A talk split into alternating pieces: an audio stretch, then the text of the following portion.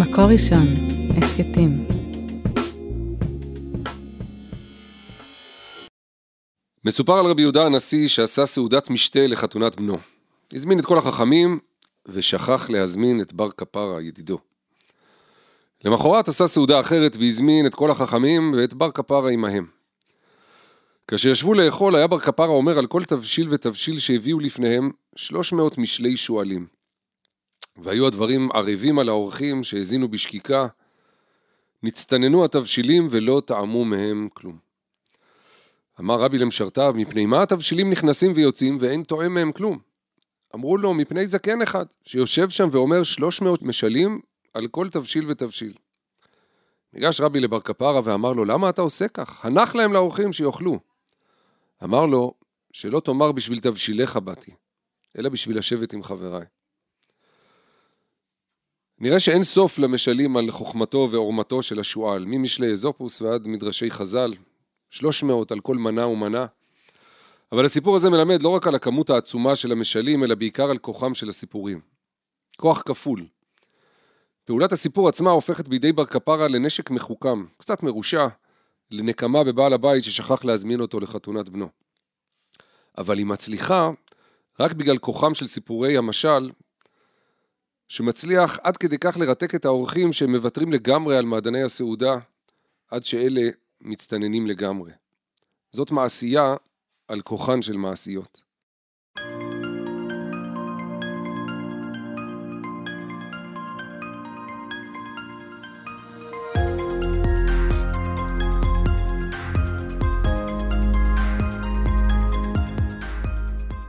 ברוכים הבאים להסכת של אה, אומת החדשנות מבית מקור ראשון, אתם מאזינים לסטארט-עם, שיחות על חדשנות, על יזמות, על יצירתיות ועל הקשר של כל אלה לראש היהודי ול Start-Up Nation. אני שמוליק פאוסט, עורך מדור הספרים מוסף שבת של מקור ראשון, דוקטור לספרות האגדה, כותב ומרצה על חשיבה תלמודית וזיקתה לחדשנות, יצירתיות ויזמות, ואני שמח לארח כאן היום את שמואל רוזנר. שמואל הוא חוקר, עמית בכיר במכון למדיניות העם היהודי, עיתונאי, בעל טור במעריב, פרשן טלוויזיה בכאן חדשות, כותב ועורך ספרים. עד לא מכבר היה העורך הראשי של ספרי העיון בהוצאת כנרת, זמורה דביר, והוא גם יזם. שני מיזמים חדשים שהקים בשנתיים האחרונות הם אה, אתר המדד ומיזם הכיפות והשועל. כך שהוא גם יודע משהו על אה, משלי שועלים וגם על כוחם של סיפורים. גילוי נאות, ספרי החדש שקשור במישרין להסכת שלו אתם אה, מאזינות ומאזינים כרגע, אה, ונקרא תהיו חכמים, חשיבה תלמודית למאה ה-21, ראה אור כעת בסדרת הספרים הכיפות והשועל, בעריכתו של אה, שמואל רוזנר. השועל יודע דברים רבים, אמרו היוונים. אני יודע להעיד ששמואל מסוגל באותה מידה של ידענות ועומק לעסוק בביולוגיה, בפיזיקה, בטכנולוגיה, בהיסטוריה או בתלמוד ובהרבה הרבה נושאים אחרים. אז בעצם אתה די שועל, אפשר לומר, אבל אני אתן לך להרחיב ולהציג את עצמך, ובעיקר את המיזמים שהקמת. שלום שמואל, תודה. שבאת. כן, זה לא ידענות, זה סתם ביטחון עצמי מופרז. אני לא בטוח, אבל נדמה לי שגם לשועל יש כנראה את התכונה אה, הזאת, שמאפשרת לו את התזזיתיות הזאת. כן, התזזיתיות, התזזיתיות קיימת, והתכונה וה, העיקרית של השועל זה סוג של אה, נכונות לשוטט, כלומר נכונות לגלות דברים חדשים. אני לשוטט במובן הפיזי לא כל כך אוהב, כלומר אין לי איזה, איזה חיבה גדולה ל... להסתובבות. אה, אבל יש לי חיבה גדולה להסתובבות אה, אינטלקטואלית, ובמובן הזה כנראה שאני קצת שועל. יזם אגב, כלומר, אתה גילית לי שאני לא יודע שאני יזם. יזם זה תואר שאתה הצמדת לי. תראה, איך, איך אחרת אפשר לקרוא ל, לאתר המדד וכל מה שקשור בו, ותכף תספר לנו קצת עליו, ועל ה... נדמה לי שגם אתה מכנה את הכיפות והשועל, שזה גם אה, אה, מדף ספרים, אבל גם אה, אה, אה מדף ל, ל, להתרחשות... אה, כן, אה, ספרים ורעיונות לסקרנים ולסקרניות, ככה אנחנו קוראים לזה. כן, שמתרחש בכמה, אה, אה, אה, בכמה ממדים, גם, ב, גם בפודקאסטים וגם בסדרת הספרים, אה, והוא מיזם הכיפות והשועל, ואם אתה יזמת אותו, אז אתה כנראה... כן, אז אני כנראה יזם, כן. לא יודע, במובן הזה כל אדם הוא יזם, כלומר, כל אדם מתישהו מגלה שמעניין אותו לעשות משהו, ואז הוא עושה אותו. אה, אחד בונה טיסנים מעצי בלזה, והשני אופה עוגות, והשליש, כל אחד עם העניינים שלו. כאן, אבל אני חושב שכאן בדיוק ההבדל בין, אה, קודם כל יש כאלה שאין להם תחביבים, או לפחות שהם לא מודעים או לא מממשים אותם, אבל מה שהזכרת עכשיו, אלה הם תחביבים שהאדם עושה להנאתו. נדמה לי שמה שהופך את האדם ליזם זה שהוא מוציא את הרעיון שלו גם החוצה, באופן ש... גם מועיל לחברה, או לפחות פונה אל החברה שסביבו, ואם אתה רק אופה עוגות ונהנה לאכול אותם, או בצוותא עם אשתך, אה, זה דבר אחד. אם אתה אופה עוגות והופך את זה למשהו שאתה מוכר בשכונה מסביב, אה, ומה אם אתה אופה עוגות ומחלק לשכנים? אז אתה יזם? אז אתה יזם חברתי. אוקיי. אם אתה מוכר אותם, אתה יזם עסקי. כן. אה, ואם אתה, שוב, אם אתה מטיס טיסנים להנאתך, זה דבר אחד. אם אתה הופך את זה לאיזשהו פרויקט, בין אם הוא פונה, באמת הוא חברתי ופונה לנוער, ובין אם הוא פונה לאיזשהו מרחב עסקי או מנהיגותי, השפעתי אחר, אז אני חושב שאנחנו עונים על, על התואר יזם. כן, אני, אני חושב שיזמות היא תכונה של אנשים שלא אוהבים להשתעמם. כלומר, אם אני, אם אני צריך לחשוב, אה, לעשות איזה אה, סוג של להסתכל על עצמי בפרספקטיבה מבחוץ, אז, ולשאול מה, למה אני עושה את הדברים האלה, אז התשובה היא, אני לא אוהב להשתעמם. וכאשר אני מתחיל להשתעמם, אז אני אחפש לעשות דבר אחר שלא ישעמם אותי, ולפעמים זה מוליד כל מיני יוזמות. זהו, ושוב, אבל, אבל אתה מוסיף לזה את, ה, את הערך הנוסף הזה, שלא רק שאתה לא תשתעמם, אתה חושב שבמה שאתה עושה עכשיו, שיכול להיות שהמוטיבציה לא הייתה, אני משועמם ממה שעשיתי עד כה ואני רוצה לעשות משהו אחר, כדי לא להשתעמם, אבל יש לו את הערך הנוסף, שאתה חושב שזה עשוי לתרום גם לאחרים, או לעניין אחרים, או לא לשעמם, להוציא אחרים גם מהשעמום שבהם... אה, אני לא יודע, אתה, אתה נותן לי קרדיט שלא, אני לא בטוח שהוא מגיע לי. כלומר, בסוף המוטיבציה שלי היא שאני לא אשתעמם. לתרום לחברה, אני נוטה לחשוב שאנשים שתורמים באמת לחברה, זה, אתה יודע, רופאים תורמים לחברה. להיות רופא זה חשוב. אה, לעשות את מה שאני עושה, כן, תרומה. לא במובן, אה, אבל זה אלטרואיזם, תרומה במובן של שיתוף. עם החברה, כי יכולת לא להשתעמם לבד בבית, תשב ותקרא ספרים, אתה לא חייב להוציא עכשיו ספרים לעולם וכולי. אם, אה, אם תסכים לתת לי משכורת מגובה מסוים ומעלה כדי שאשב בבית ואקרא ספרים ולא אשתף בזה אף אחד, לא יודע, כלומר הפית, הפיתוי אז, יהיה פיתוי כזה. אז חזרנו ל, ל, לזה ש, ש, שכסף הוא גם תמריץ. מה שמזכיר ספר אחר. כן, זהו, הוצאנו עכשיו, הכיפות והשועל, הוצאנו שני ספרים במקביל, הוצאנו את ספרך, שהוא במידה, שהוא ספר על יזמות במידה מסוימת, כן. אה, והוצאנו גם ספר שנקרא אומנות המקל והגזר של אורי גניזי, שזה הנושא שלו, תמריצים. מה גורם, מה גורם לאנשים לעשות דברים? אז כן, בוודאי, פרנסה גורמת לאנשים לעשות דברים, שעמום גורם, כלומר הרצון, אה, הרצון לא להשתעמם, גם הוא סוג של תמריץ. ישב פה לפניך, אגב, אה, איתי הרמן, הידוע בכינויו הצ'ייסר, ובדיוק הצביע על אותה נקודה. הדרייב שלו לעשות את הדברים שהוא עושה, כי הוא לא רוצה להשתעמם. כן. החיים הם מאוד קצרים, ולבזבז אותם על שעמום זה רעיון לא טוב. מסכים איתך. אז בואו תרחיב לנו קצת, לפחות שני המיזמים האלה ש, שדיברנו עליהם. התחלנו בכיפות והשועל, אז אולי נדבר עליו קצת, ואז נשמע גם על אתר המדד, שהוא בכלל כובע אחר לגמרי שלך, שיותר, אם אני מבין נכון, נובע מהעיסוק שלך במכון למדיניות העם היהודי, או אה, הפריפריה של זה, וגם כ... כן, בעיתונות, כן, ב... בכל מיני דברים. אוקיי. אה, תראה, אני אתחיל מהכיפות והשועל. הכיפות והשועל הוא בעצם מיזם שנבע מהמשרה שהחזקתי בה כ-12 שנים. הטראג'קטורי שלי, כלומר, הפעילות שלי עבדה באופן הזה. המון שנים הייתי עיתונאי, באיזשהו שלב לא רציתי להיות יותר רק עיתונאי. השתעממת? לה... כן, השתעממתי והגעתי לתחנה שבה הבנתי שאין לי, זה לא מספיק, זה לא, לא ממלא אותי להיות רק עיתונאי ושאני רוצה לעשות דברים במקביל. אה, ואז התחלתי, המשכתי להיות עיתונאי, כלומר אני כותב גם עכשיו טור במעריב ומופיע בכאן 11 וכותב טור בעיתון אמריקאי בשם Jewish Journal, אה, אבל במקביל הלכתי להיות עורך ספרים בהוצאת כנרת זמור הדביר, הייתי אה, ראש מחלקת ספרי העיון של כנרת זמור הדביר במשך 12 שנים.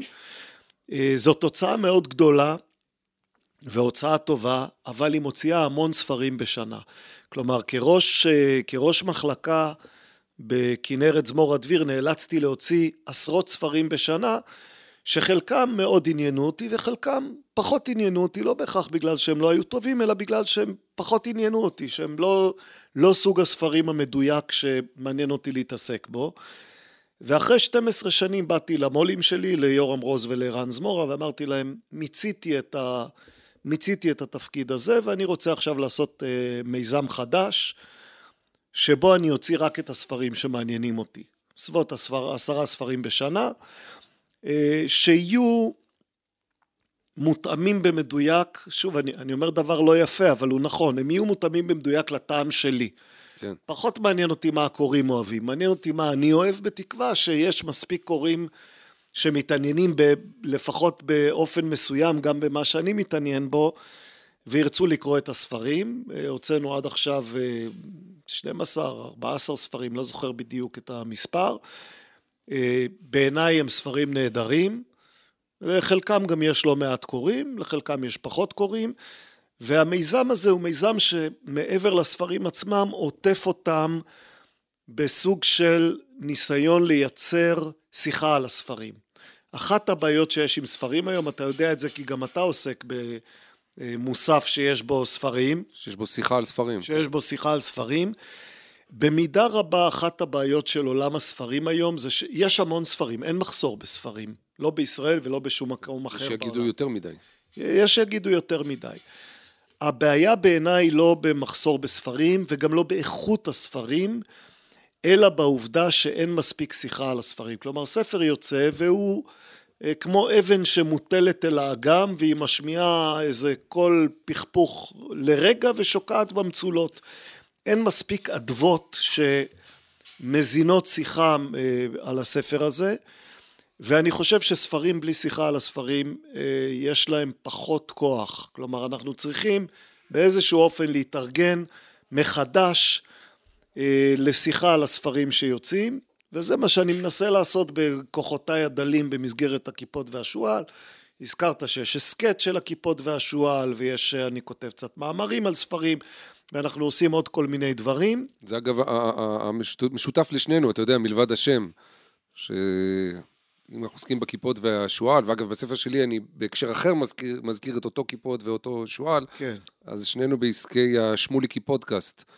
אפשר לקרוא לזה ככה. כן, אוקיי. את, ה, את ההתחכמות הלשונית הזאת, אה, אני, אני אקח איתי הלאה. אוקיי. כן, אז, אז, אז יש הסכת ויש ספרים ויש מאמרים ויש קריקטורות שנעמה בן זימן ציירה בשבילנו, יש כל מיני דברים נחמדים. אה, של הכיפות והשועל, והרעיון הוא לנסות לייצר מתוך הספרים גם איזושהי אה, אמירה שהיא מעבר לספרים. אני אפילו אומר, אה, זו אמירה קצת יומרנית, אבל, אבל היא הכרחית נדמה לי בעולם של ימינו, אני גם לא רוצה לדבר לכולם. כלומר, אין לי, אין לי עניין לייצר סביב הכיפות והשועל שיחה עם כל העולם. אני רוצה לייצר שיחה של אנשים לכן קראנו לזה אה, מדף של ספרים ורעיונות לסקרנים ולסקרניות. נדמה לי שכאשר אנחנו מחפשים את הקבוצה הזאת של סקרנים וסקרניות, אז אנחנו מראש מתכנסים לאיזה קבוצה שמותר לקרוא לה אליטה, וזאת הקבוצה שאני מכוון אליה. אה, לא, לא מעניין אותי להגיע לכולם. מבחינה הזאת, המדיה הנבחרת לצורך העניין, שזה ספרים, פרינט, אה, שיכולים להיות גם ווקאליים וגם דיגיטליים, אבל וההסכתים, אבל לא למשל, זה לא יכול, אני שואל את זה כי אתה גם יושב באולפני טלוויזיה באופן קבוע, זה לא יכול למשל להגיע לטלוויזיה, איזה פורמט שיכול להגיע לטלוויזיה, לשיחה אינטלקטואלית, לסקרנים וסקרניות, כי שם, או לסדרות, אני לא יודע, כי שם המכנה המשותף הוא... הוא נמוך יותר? תראה, העובדה היא שהטלוויזיה הולכת לכיוונים אחרים. כלומר, העובדה היא שכאשר אנחנו מסתכלים בעולם, ה, בעולם של הרשתות החברתיות ובעולם הטלוויזיוני וגם בעיתונות היומית בסך הכל, יש לגופים האלה, יש קושי לייצר אה, שיחה שהיא שיחת עומק. מכל מיני סיבות, סיבות כלכליות וסיבות של אה, בעיות קשב וריכוז שיש היום ל, ל, לרוב האזרחים ברוב המדינות והצורך לייצר שיח מאוד רעשני כדי כדי לזכות באיזושהי תשומת לב, כלומר אם אתה לא, אם אתה לא צועק אז הסיכוי שישימו לב אליך הוא מאוד קטן והמתחם שנשאר לשיחה שהיא שיחה יותר רגועה, יותר עמוקה, פחות מתלהמת, יותר רצינית, הוא, הוא מתחם די מצומצם. אני לא חושב שהוא בלתי קיים. אני חושב שיש אנשים שמעוניינים בשיחה הזאת, ואני חושב שזה גם בסדר שהטלוויזיה תעשה מה שטלוויזיה עושה, והספרים יעשו מה שספרים עושים. הקושי שלי נהיה במקום שבו ספרים מתחילים להתנהג כמו טלוויזיה. ספרים צריכים להתנהג כמו ספרים, יש להם תפקיד בעולם. זה בסדר בעיניי שזה יהיה תפקיד שהמשמעות שלו היא להגיע לפחות אנשים, אבל את התפקיד הזה נכון לעכשיו מדיום אחר לא יודע למלא. אבל אתה לא, בכל מקרה אתה לא רואה כחלק מהתפקיד אה, לנסות אה, להגיע לקהלים נוספים, לחנך אחרים, ל- ל- להגיע לנוער נגיד, כל, כל מה שאנחנו מדברים עליו מבחינת ה... החשיבות נניח של השיחה האינטלקטואלית, של הסקרנות, של הידע, של הקריאה. אה, קודם כל היכולת שלי לחנך היא מאוד מוגבלת והילדים שלי כבר רובם די גדולים ככל אה, כהורה אתה יודע, אם, בי, כשנולד הילד הראשון אתה חושב שאתה יכול לחנך אותו, הילד השני אתה כבר מתחיל להטיל בזה ספק. עד היל... יש לי ארבעה? יש לי ארבעה, ב... הילדה הרביעית, עם... את הילדה הרביעית כבר לא ניסיתי לחנך, אני כבר יודע שאין לי שום יכולת אמיתית לחנך. אה, יש את מה שקורה בבית, יש את מה שקורה בסביבה. חינוך זה דבר שנוצר אה, מתוך מרחב שהוא מרחב משוכלל שכולל הרבה מאוד מרכיבים ואני חושב שבמובן הזה החברה הישראלית היום היא לא חברה מחנכת. אה, היא חברה שיש לה מערכת חינוך כושלת, בעיניי ממש כושלת, mm-hmm. שיש בה שיח אה, פוליטי וחברתי לעומתי ומתלהם, שגם הוא לא תורם לשיחה רגועה, ויש בה פה ושם איים מבודדים של מצוינות. אנשים מתביישים היום לדבר על מצוינות, כלומר זה נהיה, זה נהיה לא אופנתי להגיד את המילים אליטה, מצוינות, איכות, זה לא, כאילו זה אנטי דמוקרטי או, או אנטי חברתי או כל מיני דברים מתנשא, כאלה. או... אז, או מתנשא, כן, אז אני לא רוצה חלילה להתנשא, אבל אני כן רוצה לכוון את מה שאני עושה עכשיו למקומות שבהם יש חתירה למצוינות. אה, אני עצמי משתדל לחתור לזה בדברים שאני עושה, והקהל שאני מכוון אליו הוא קהל שבזה הוא מעוניין. אני חושב שבמידה מסוימת עתידה של מדינת ישראל ועתידה של החברה האנושית בכלל מותנה בזה שימשיכו להיות באיים של מצוינות. ואני חושב שלצד כל הדברים החשובים שקורים, כלומר זה חשוב להגיע לעם וחשוב לייצר תרבות לעם וחשוב שיהיו, שיהיו אה, אה, כל מיני רכיבים שהם רכיבים חברתיים ופוליטיים שמשותפים לכולם, אני חושב שחשוב שאליטות יתנהגו כמו אליטות וחברה צריכה את האליטות שלה וחברה שבועטת באליטות שלה היא חברה שנמצאת בבעיה. אגב, כל מה שאתה אומר, הוא בעצם, כשאנחנו מדברים על יזמות, כאן, על יזמות ועל חדשנות וזה, אנחנו מדברים בסופו של דבר על אותם איים של היזמים, ה, ה, זה, זה בסוף אה, אה, איים שהם מרמת האינדיבידואל, האיש ה, היזם הבודד והחדשן, או איים של חדשנות, שהם אמורים להוביל אותנו קדימה בהמון מובנים, כמובן לא רק הטכנולוגיים, בכל המובנים אה, האחרים, ובעצם זה לגמרי מתחבר, אני חושב, לחתירה הזאת למצוינות, שחברה צריכה לשאוף למצוינות הזאת, גם בחינוך שדיברנו עליו, כדי להוציא ממנה, כן, כמו שחז"ל אומרים, אחד מאלף להוראה, כדי שאחד מאלף יהיה זה שהוא אה, יתפוס את המושכות, הוא יקדם את כל החברה איזה, איזה צעד קדימה, בזכות זה שהוא לא מוותר, הוא חותר למצוינות, והוא אה, אולי נמצא שם, זה לא אומר שזאת צריכה להיות נקודת הפתיחה שלו, אבל נמצא בתוך האיים האלה שמקדמים את ה... כן, אבל תמיד, תראה, תמיד מתקיימת הדילמה בין הרצון לשתף את כולם, כלומר שכמה שיותר אנשים ייכנסו אל המרחב הזה שבו כולם עושים הכל, ומצד שני, יש לך את הרצון בנקודות מסוימות להעלות את הרף, ואתה יודע שכשאתה מעלה את הרף אתה, אתה מדיר אנשים. כן. כלומר, אפילו במסגרת, אפילו במסגרת סדרת הספרים שאני עושה עכשיו, אז, אז אתה מוציא ספר אה, נניח על אה, מסתרי הפיזיקה, ואתה יודע שזה ספר שלא קל לקרוא אותו. מי שרוצה לקרוא אותו צריך לשבת וקצת להתאמץ. ואתה יודע שהמאמץ הזה הוא מאמץ שיש אנשים שמסוגלים לעמוד בו ומסוגלים להבין מה כתוב בספר, ויש אנשים שאתה בעצם מראש אומר להם, הספר הזה הוא כנראה לא בשבילכם. אם אתם לא מסוגלים להביט במשוואה בלי להיבהל, אם אתם לא מסוגלים לקרוא טקסט פילוסופי על פני חמישה עמודים בלי להשתגע, אז אל תיגשו לספר הזה ולכו תקראו משהו יותר קל. אה, אני, זה, זה, זה נובע גם, מ, אה, גם מנטיות אישיותיות ואולי גם מהמקום שאני נמצא בו בחיים ומהגיל שהגעתי אליו, 55 למי שמתעניין. כרגע פחות מעניין אותי, כן. עוד פרט משותף. אה, כן. כרגע פחות מעניין אותי להגיד, טוב, אני, אני אעשה ספרים שכולם יכולים להבין. כן. אני רוצה לעשות ספרים שאני יודע מראש שחלק מהאנשים לא יכולים לגשת, להעלות את הרף ולהגיד, אני עכשיו מדבר לקבוצה שמסוגלת לטפס מעל הרף הזה, ומי שלא, אז לא נורא, אז לא. למרות שאחרי כל מה שאתה אומר מניסיון אה, אה, אישי אה, צפוף, אני יכול להגיד שאתה עמל מניסיוני, אתה עמל לא מעט.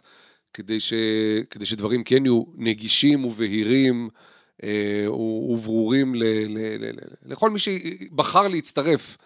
לפחות ל, ל, למסעות הספרותיים האלה ולהיות קורא של אחד מהספרים. אני לא, יש לנו הרי ניסיון, כלומר, אה, אנחנו סיימנו, זה עתה עריכה של ספר, אה, והתכתשנו לא מעט במהלך עריכת הספר, אז אתה יודע שהמטרה שלי היא לא לייצר דברים מסובכים ו/או פומפוזיים ואו יומרניים נניח בשפה ואני רוצה שהדבר המצוין הזה שאנחנו מגישים יהיה מצוין אבל, אבל פשוט. אה, ומצד שני אני מכיר את הספר שלך זה לא ספר לכל אדם בעולם. זה ספר לאנשים שמוכנים לחצי עולם. אם חצי עולם יקרא אותו אני אשמח מאוד. אתה יודע מה? אני אסתפק גם ברבע עולם סגור. אה, בואו נעבור רגע לנושא של אתר המדד. אה, אתה צריך להסביר לי גם האם מדובר, אני אומר אתר, יש, יש את האתר, אתר המדד שלך, גם באיזה שהם אה, אפליקציות או, או דברים שסובבים אותו, אבל אנחנו עוברים לכאורה קצת למיזם מסוג אחר. כן, האתר הוא הפלטפורמה, כלומר זה המקום שבו זה קורה, זה המדיום, אבל מיזם המדד שהוא מיזם, אה, צריך לומר, הוא לא, הוא לא מיזם רק שלי, יש לי בו שני שותפים, אה, פרופסור קמיל פוקס, אה, שהוא פרופסור למתמטיקה, לסטטיסטיקה, היה ראש החוג למתמטיקה באוניברסיטת תל אביב, איש רציני מאוד. היועץ המקצועי? כן, הוא היועץ המדעי, אבל הוא שותף שלי למיזם הזה, ולצידו נוח סלפקוב, שאותו אני מכיר מעבודה משותפת במכון למדיניות העם היהודי. שהוא איש, הוא איש שיודע לבנות תוכנה ואנליסט, אה, יודע לעשות גם, גם תכנות וגם סטטיסטיקה, שזה שני דברים שהם חשובים לצורך הפרויקט הזה. פרויקט המדד הוא בעצם ניסיון להביא לישראל משהו שקיים בהרבה מדינות אחרות והוא אה, Data Journalism, כלומר אה, סוג של עיתונות הנגשת מידע לציבור כאשר המידע הזה הוא מידע מבוסס נתונים. לא התרשמויות, לא מחשבות והגיגים, לא ראיונות, אלא נתונים. Mm-hmm. ולצורך הפרויקט הזה, מה שאנחנו עושים זה בעצם אנחנו, אנחנו אוספים נתונים, אנחנו אוספים נתונים באמצעות אה, עריכה של אה, סקרים, של מחקרי דעת קהל, ובמחקרים האלה אנחנו נעזרים כדי אחר כך לייצר תובנות ולייצר אמירות על המציאות הישראלית. פוליטיקה, חברה, תרבות, אוקיי, כל הדברים האחרים. מה בעצם המיזם פה? הרי אנחנו מכירים את, אה, אה, לפעמים, לפעמים אה, תוכניות חדשות או עיתונות בכלל, נסמכים על מכונים שעוסקים בסטטיסטיקה, בסקרי דעת קהל, אלה הנתונים שהם מביאים לנו, מביאים לעצמם על מנת לפרש ומביאים אותך לאולפן כדי לנתח ולפרש אותם, אז מה... מה בדיוק נעוץ החידוש שבמיזם? אז, אז יש בו, החידוש הוא חידוש כפול. חידוש אחד זה העובדה שאנחנו, ההבניה של הסיפור ושל המחקר הם, הם הולכים משולבים, הם יד ביד, כלומר כאשר אנחנו חושבים על המחקר אנחנו חושבים כבר על הסיפור שנרצה לספר. אה, העובדה שהמערכת הזאת היא מערכת משולבת זה לא הסוקר ששואל את שאלותיו ואז העיתונאי שמשתף בתובנותיו אלא דבר שנבנה בצורה אה, אה, קוהרנטית משלב היסוד וזה, וזה מייצר כל מיני סוגים של דברים שבכלי תקשורת אחרים אני חושב שפחות יכולים לעשות אותם. הדבר השני שאנחנו עושים ושפחות נוטים לעשות אותו במקומות אחרים, והוא קצת נוגע גם לפלטפורמה שאנחנו עובדים בה, שהיא פלטפורמה פתוחה שאנשים נרשמים אליה ומשתתפים איתנו בסוג של משחק כשותפים. האנש... את האנשים שנרשמים לאתר המדד, ויש כבר כמה עשרות אלפים שנרשמו אליו, אנחנו בעצם רואים כשותפים למסע הזה, ואנחנו אה, עובדים יחד איתם כדי להבין איך החברה הישראלית מתנהלת. באמצעות משחקים אינטרנטיים, באמצעות שאלונים שהם שאלונים אינטראקטיביים, כלומר אנחנו לא רק שואלים אנשים שאלות של כן ולא, או תדרג לי מ-1 עד 5, אלא אנחנו נותנים לאנשים להתמודד עם דילמות יותר מורכבות, בעצם סוג של תהליך סיפורי שלתוכו, מתוכו אחר כך אנחנו שואבים את המידע הסטטיסטי, אבל כאשר אתה בא לאתר, נניח אנחנו אומרים לך בוא תדמיין שאתה ראש העיר, אה, לא משנה, ראש העיר חדרה, והנה קורה בעירך הדבר הזה, ועכשיו תגיד לי איך, איזה החלטה היית מקבל, ואז אתה מקבל את ההחלטה, ואני אומר, אוקיי, קיבלת את ההחלטה, ועכשיו קרה הדבר הבא, אז מה אתה עושה עם ההתפתחות הבאה? כלומר, אנחנו מספרים סיפור ומאלצים אותך להתמודד עם דילמות שהן דילמות קצת יותר מורכבות משאלות של כן ולא. ומזה אתם מוציאים נתונים על התנהגות החברה הישראלית בסיטואציות שונות? מזה אנחנו לומדים דברים בעיניי חלקם מעניינים מאוד. על, אה, כן, על החברה הישראלית, שוב, לא רק בהיבט הפוליטי, זה לא רק שאנחנו כן. עושים גם סקרים פוליטיים, אבל אנחנו עושים גם הרבה מאוד סקרים שהם אה, בנושאים אה, נניח היסטוריים או תרבותיים או אחרים, ואנחנו לומדים מהם הרבה דברים מעניינים. עכשיו אנחנו מדברים פה קצת אחרי יום העצמאות, לא מזמן עשינו בשיתוף כאן חדשות, עשינו מחקר, שאלנו 25, ביקשנו מה... מהמשתתפים להתמודד עם 25 החלטות של ממשלות ישראל לדורותיהן ב-75 שנות המדינה וביקשנו מהם לדרג את איכות ההחלטות האלה. כן. שאלנו אנשים נניח על החלטה של בן גוריון לירות על אלטלנה או על ההחלטה של, אה, או על החלטה של ישראל... אה, אה, אז אתם גם מפלחים את זה בין, ברור שיש דעות שונות שהן קצת נכון, נכון, נובעות ממחנות אתה, פוליטיים. נכון, ואתה לומד מזה הרבה מאוד דברים על האופן שבו מתעצבת התודעה הישראלית, גם, גם בהתייחס לאירועי עבר. כלומר, אתה מסתכל, נניח, שאלנו על ההתנתקות. אתה מסתכל על ההתנתקות מול אוסלו, או על ההתנתקות מול מלחמת לבנון השנייה, 2006, ואיך אנשים הגיבו עליה אז לעומת מה הם אומרים עליה היום. ההתנתקות בזמנו, אה, אני אומר, ההתנתקות בזמנו זכתה לתמיכה של רוב הציבור הישראלי. היה כשראש הממשלה שרון הלך אל המהלך הזה, שוב, היו כמובן מתנגדים, מתנגדים נחרצים, אבל אפשר לראות מחקרי דעת קהל מהתקופה ההיא, ורובם, רוב הישראלים תמכו במהלך ההוא.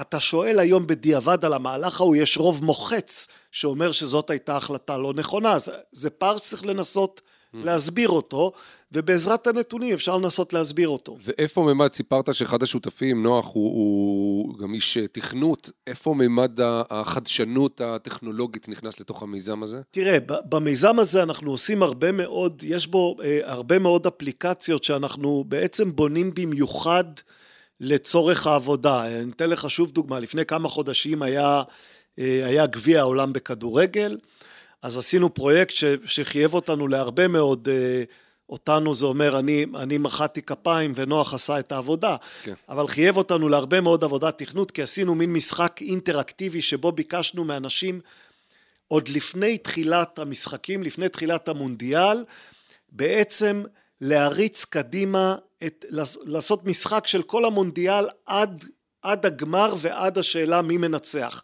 כלומר בואו תתחילו ל, ל, לתת תחזית לכל אחד מהמשחקים משחקי המוקדמות ומי שעולה לשלבי הבתים ומי מנצח בכל אחד מהמשחקים ואז יכולת לחזור למשחק הזה כל כמה ימים אם צדקת צדקת אם טעית אז הוא אמר לך טעית וזאת התוצאה ועכשיו תשנה מחדש את כל המשחקים קדימה כי ברגע שטעית כן. אז גם התחזיות העתידיות שלך הן כבר לא נכונות אז זה חייב הרבה מאוד זה חייב אלגוריתם די מסובך של כל המשחקים כדי לבנות את, ה, את התשתית לדבר הזה. מעניין, כשאני אומר מעניין זה נראה לי פסגת ההצלחה, כי אתה, התכלית היא שלא יהיה משעמם. לא משעמם.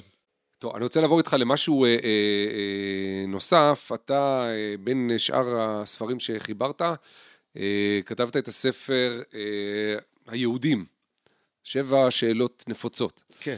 אה, וכיוון אה, שאתה יודע, בתחום שאני, שההסכת הזה עוסק בו, ב Start-Up Nation, הראש היהודי, האם קיים בכלל אה, או לא, נדמה לי שנדרשת קצת לשאלה הזאת. אני חושב השאלה השביעית והאחרונה בספר הייתה על הגניוס היהודי. האם יש גניוס? האם יש גניוס יהודי? אז מה, מה התשובה שלך לשאלה הזאת? התשובה שלי היא לא. כלומר, מה זה לא? כלומר, השאלה היא מה, מהו גניוס יהודי ולמה אתה מתכוון כשאתה אומר גניוס יהודי. במובן הגנטי כנראה שהיהודים מתייחדים לעומת קבוצות אחרות כתוצאה מהאופן שבו הם חיו לאורך הדורות, כלומר הם התחתנו בעיקר בתוך עצמם ולמרות שיש אצלנו הרבה מאוד אה, שיערים גנטיים אה, אה, ועקבות גנטיים של התבוללות מכל מיני סוגים פנימה והחוצה עדיין היהודים מתאפיינים מבחינה גנטית לעומת עמים אחרים. אתה שואל אותי האם זה מייצר הצטיינות יהודית. איזשה, איזשהו יתרון לעומת קבוצות אחרות? התשובה שלי היא לא. אז אתה שואל, אוקיי, אז האם יש גניוס יהודי תרבותי? האם יש לנו לא נכון. אה, גנים אלא ממים, נכון. או משהו מהסוג הזה? אמ, ופה התשובה היא קצת יותר מסובכת. כלומר, ברור לגמרי שהיה איזשהו רגע בהיסטוריה היהודית שבו היהודים הצטיינו מאוד לעומת קבוצות אחרות. אנחנו מדברים על רגע ששיאו בסביבות לפני מאה שנה. אותו עידן קצר בין נניח אמצע השליש השני, סוף השליש השני של המאה ה-19 לסוף השליש הראשון של אולי אמצע המאה ה-20 הייתה תקופה שבה אה, הוסרו תקרות הזכוכית מעל ראשם של היהודים בהרבה מאוד מקומות וזה אפשר להם לפרוץ קדימה ובאמת לייצר אה, שיעור בלתי מצוי ובלתי סביר של הצטיינות בהרבה מאוד תחומים. עכשיו תשאל אותי האם זה מבטא יכולת יהודית קבועה ועקבית לאורך הדורות להצטיינות? התשובה שלי, אני, אני רחוק מלהיות בטוח בזה. כלומר, איינשטיין ובני דורו, אני קורא לזה, יש ספר שיצא פעם שנקרא כן. איינשטיין ובני כן. דורו, אז נקרא לזה בשם קוד, האם איינשטיין ובני דורו הם הוכחה לכך שהיהודים יותר טובים במשהו מקבוצות אחרות? התשובה היא לא. יכול להיות שהיה רגע מסוים להרבה מאוד קבוצות או להרבה מאוד עמים היו רגעים מסוימים שבהם הם זינקו למעלה והוכיחו איזה יכולת או מצוינות לתקופת זמן מסוימת ואחר כך חזרו לענייניהם, חזרו לחייהם הרגילים. למונגולים זה קרה במאה ה-12, ליהודים זה קרה בסוף המאה ה-19, תחילת המאה ה-20. אני לא חושב שאנחנו יכולים לקחת את התרומה היהודית לעולם בשלושת אלפים השנים האחרונות ולהגיד באופן מובהק שתרומתנו היא אני יודע ש... כלומר, יהיו אנשים שיכעסו עליי בגלל האמירה הזאת, אבל נדמה לי שאם תבחן את הדבר הזה בכלים ניטרליים ולא מתוך איזו פוזיציה שאנחנו רוצים להיות נורא טובים, אני לא בטוח שאפשר לייחס לנו איזו הצטיינות יתרה. טוב, יש פה, אה, טוב, אנחנו, זו קצת שאלה גם של טרמינולוגיה, כמו שמהו genius, ואם אפשר לדבר על, אה, מעבר לגניוס ביולוגי, גם על תרבותי, אה, גם מהי הצטיינות ומהי תרומה לעולם. כלומר, אתה יכול לדבר על אלפי שנים של תרומה לעולם, של ספר הספרים של והרעיונות המרכזיים בתוכו. וכן הלאה, ויש לך הבלחות בהיסטוריה שבאות לידי ביטוי, למשל, אה, בתקופה הרומית פתאום איזה משהו קצת פחות ידוע, אבל איזה גיורים אה, מתוך נהירה לחוכמה היהודית. תראה, התנ"ך הוא ספר מאוד חשוב, אבל הוא מאוד חשוב בעולם, לא בזכותנו. הוא מאוד חשוב בעולם בזכות הנוצרים. צריך, כלומר, אם אנחנו ניגשים לסוגיה הזאת ברצינות, אז צריך לדבר עליה ברצינות. התנ"ך הוא אכן ספר הספרים וההשפעה שלו היא השפעה דרמטית. ההשפעה שלו היא השפעה דרמטית משום שברגע מסוים במעבר מהיהדות לנצרות, הנצרות מתוקף נסיבות שהן כמעט אקראיות, הנצרות אה, נהייתה הדת המרכזית באימפריה הרומית, ומשם התפשטה לשאר העולם, ולכן התנ"ך נהיה ספר חשוב. זה נכון, אבל אה, אתה יודע, עשית ולא פרסמת, אז הם היו המפרסמים אה, ולא היוצרים. אבל השאלה, השאלה האחרת היא, אנחנו מדברים על איזה, לא רק במדדים של השפעה מוכחת על העולם, איינשטיין ובני דורו, אלא גם הפנים קהילתי, כלומר השאלה התרבותית היא הרבה פעמים אה, מי הוא הגיבור שלך. האם הוא הגיבור אה, הלוחם שמביא לשבט, לאומה, אה, ניצחונות בשדה הקרב וכן הלאה, וגם במובנים לא של אומות ומדינות, מי הוא הגיבור המקומי, הצייד הטוב ביותר, וכן הלאה. ולפעמים אולי זה הרופא הכפרי או, או, או, או הכומר, אני לא בטוח. ונדמה לי שאנחנו, כן אפשר לראות לאורך תקופה ארוכה של אה, למדנות יהודית, שבה, אה, אה, שבה הגיבור, כן, הוא המצוין, הוא העילוי המשקיע את עצמו בלמידה, בחקירה, בלימוד, בשינון, אה, וכן הלאה. כלומר, האתוס של הגיבור היהודי לאורך הרבה מאוד אה, דורות, הוא הציב כאן איזה... אה, אה, מעמד זה, מסוים. זה משום שלא היה לנו שום דבר אחר. כלומר, אה, טוב, אם, זה... אם אתה אומר את הדבר הזה, אז מאז אני אשאל אותך, אם, ואם כך, אז מדינת ישראל הולכת לקלקל את זה, נכון? אה, הרבה דורות קלקלו את, ה, את, ה, את העניין כלומר, הזה. כלומר, אם, אם חזרנו לימים של אה, דוד המלך ושל החשמונאים, של המכבים, נקרא להם המכבים, אם מדינת ישראל מחיה את היהודי הישן של ימי המכבים, אז הנה אנחנו עומדים לקלקל את הנכס המרכזי שצברנו במשך כל כך הרבה דורות. לא, אבל תראה, אנחנו, לא, אנחנו מדברים עכשיו אה, בעיצומה של המאה ה-21 ולא בשנות ה-50 נניח של המאה הקודמת, אז מה שאתה אומר, מדינת ישראל חידשה את האתוס הזה, קצת ויתרה במובן מסוים על, אה, ובעטה קצת באתוס הגלותי הזה של מי שמסוגל רק להצטיין בשדה הלימוד ולא... גם בשדה השרירים ובשדה הקרב ובחקלאות ושאר ודברים יצרניים. אה, אבל היא חוזרת. עכשיו מדינת ישראל רוצה, זה במסגרת, בכובעך כבודק נתונים, אפשר לבדוק או לחלוק גם על זה, אבל היא רוצה לפחות להצטיין, מראה את עצמה כמצטיינת בתחומי הסטארט-אפ, כלומר שוב בתחומי המוח.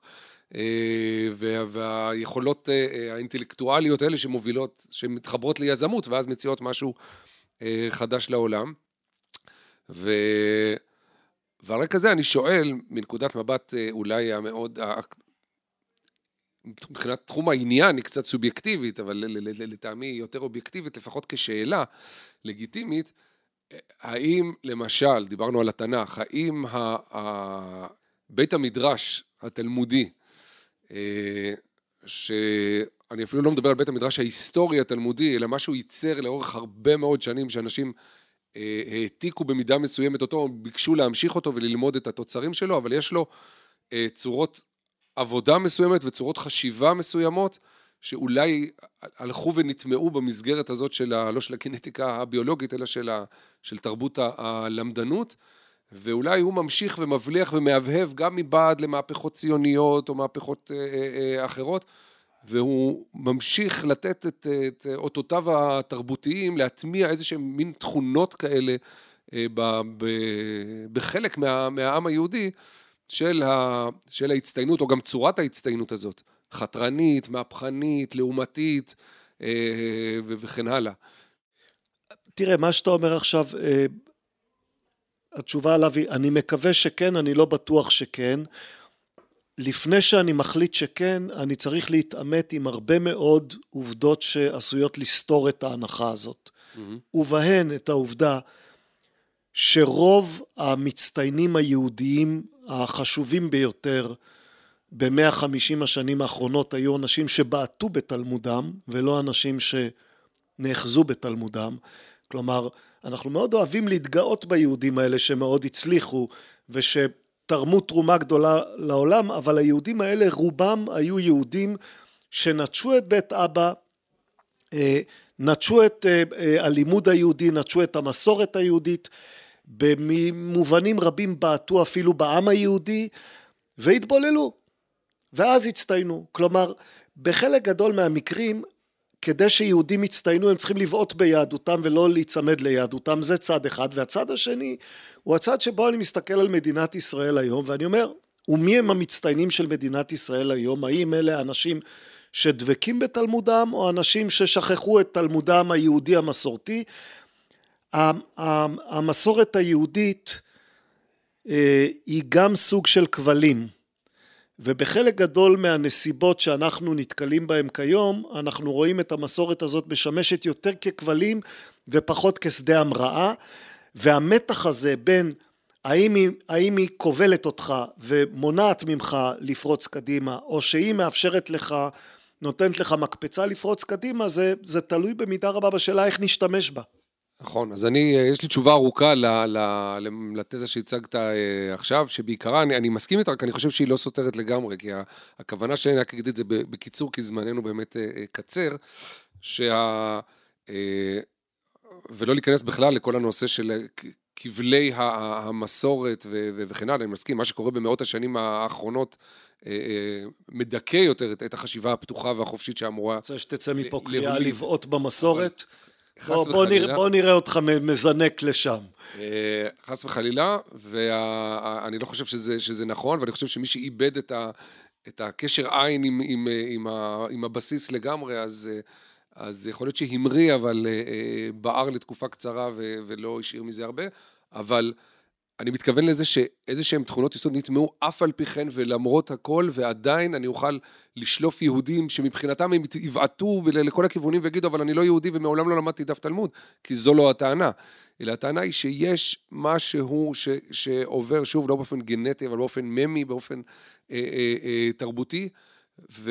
אה, אצל יהודים אה, אה, באופן כללי, ששואב מזה שיש כמה תכונות שלא משנה שהתוכן של מה שאתה עוסק בו, האידיאולוגיה, האמונה שלך, היא כבר שונה, אולי אפילו מנוגדת, אלא, אבל, אבל יש שם את, את התכונות. כלומר, אנשים ידברו איתך על אה, חוצפה של, של יזמים ישראלים, ואני אגיד, אוקיי, לא הביישן למד. כלומר, יש אתוס במזרח אה, למשל, וגם אתוס פרוטסטנטי, וגם זה שהוא במידה רבה צייתני מאוד לסמכות, ויש אתוס שנובע מבית המדרש התלמודי, שמרשה לעצמו קצת אה, להתמרד נגד היררכיות.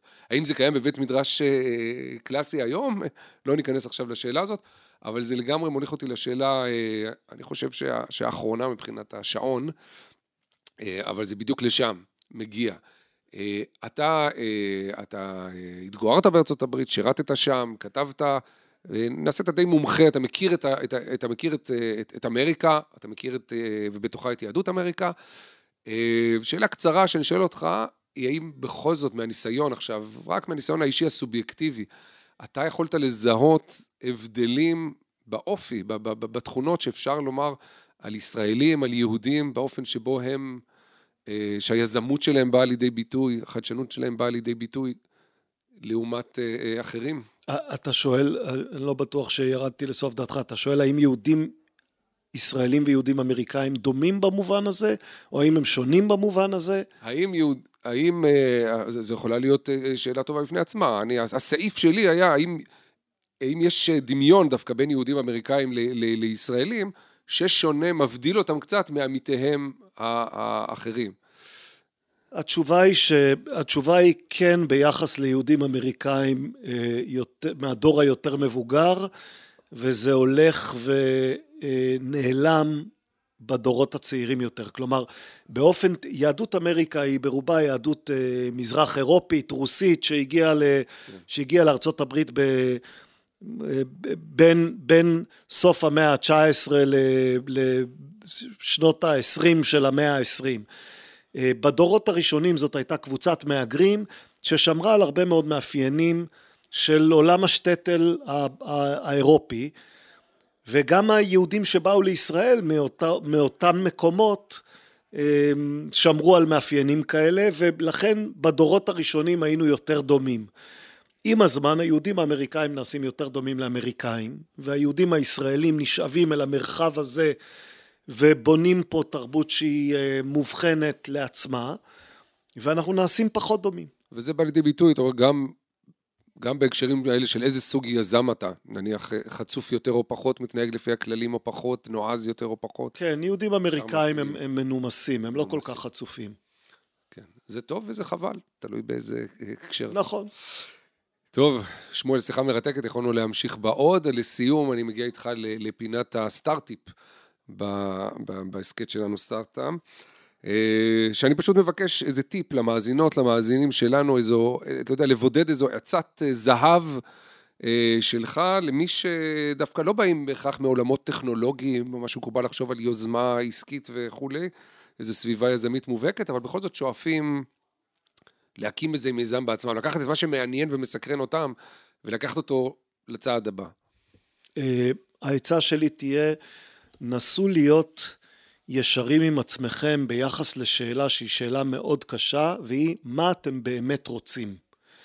אה, אני רוצה להקים משהו, למה אני רוצה להקים את הדבר הזה, ואל תספרו לעצמכם את הסיפור שנעים לשמוע כשמקימים את הדבר הזה, אלא תנסו לפחות ביניכם לבין עצמכם לברר היטב מה המוטיבציה שלכם ומה הדבר שיגרום לכם לתחושת הצלחה. עם המיזם שאתם יוזמים אותו, אם יהיה מיסמץ', אם, אם, אם יהיה חוסר התאמה בין הרצון האמיתי שלכם לבין המיזם שאתם עושים, אז אתם תהיו פחות שמחים בו. טוב, אחת העצות הכי טובות והאמיתיות ששמעתי, ואני גם uh, מפנים. תודה רבה לך, שמואל רוזנר. Uh, תודה לאוהד רובינשטיין על הסאונד, ההקלטה והעריכה. תודה לעדי שלם רבינוביץ' ויהודי טל על ההפקה. תודה רבה לכם, מאזיני ומאזינות ההסכת. אודה לכם מאוד אם תדרגו אותו בספוטיפיי. אתם מוזמנים להרחיב ולהעמיק בקשר שבין אה, צורת החשיבה היהודית העתיקה וכלי החדשנות והיצירתיות שלה לבין אתגרי המאה ה-21 בספרי החדש אה, תהיו חכמים. ואת הפרק הזה ושאר הפרקים, גם הסכתים נוספים, אתם מוזמנים למצוא באתר מקור ראשון, בערוץ ההסכתים, כמו גם בספוטיפיי, באפל מיוזיק, בגוגל. ניפגש בפרק הבא.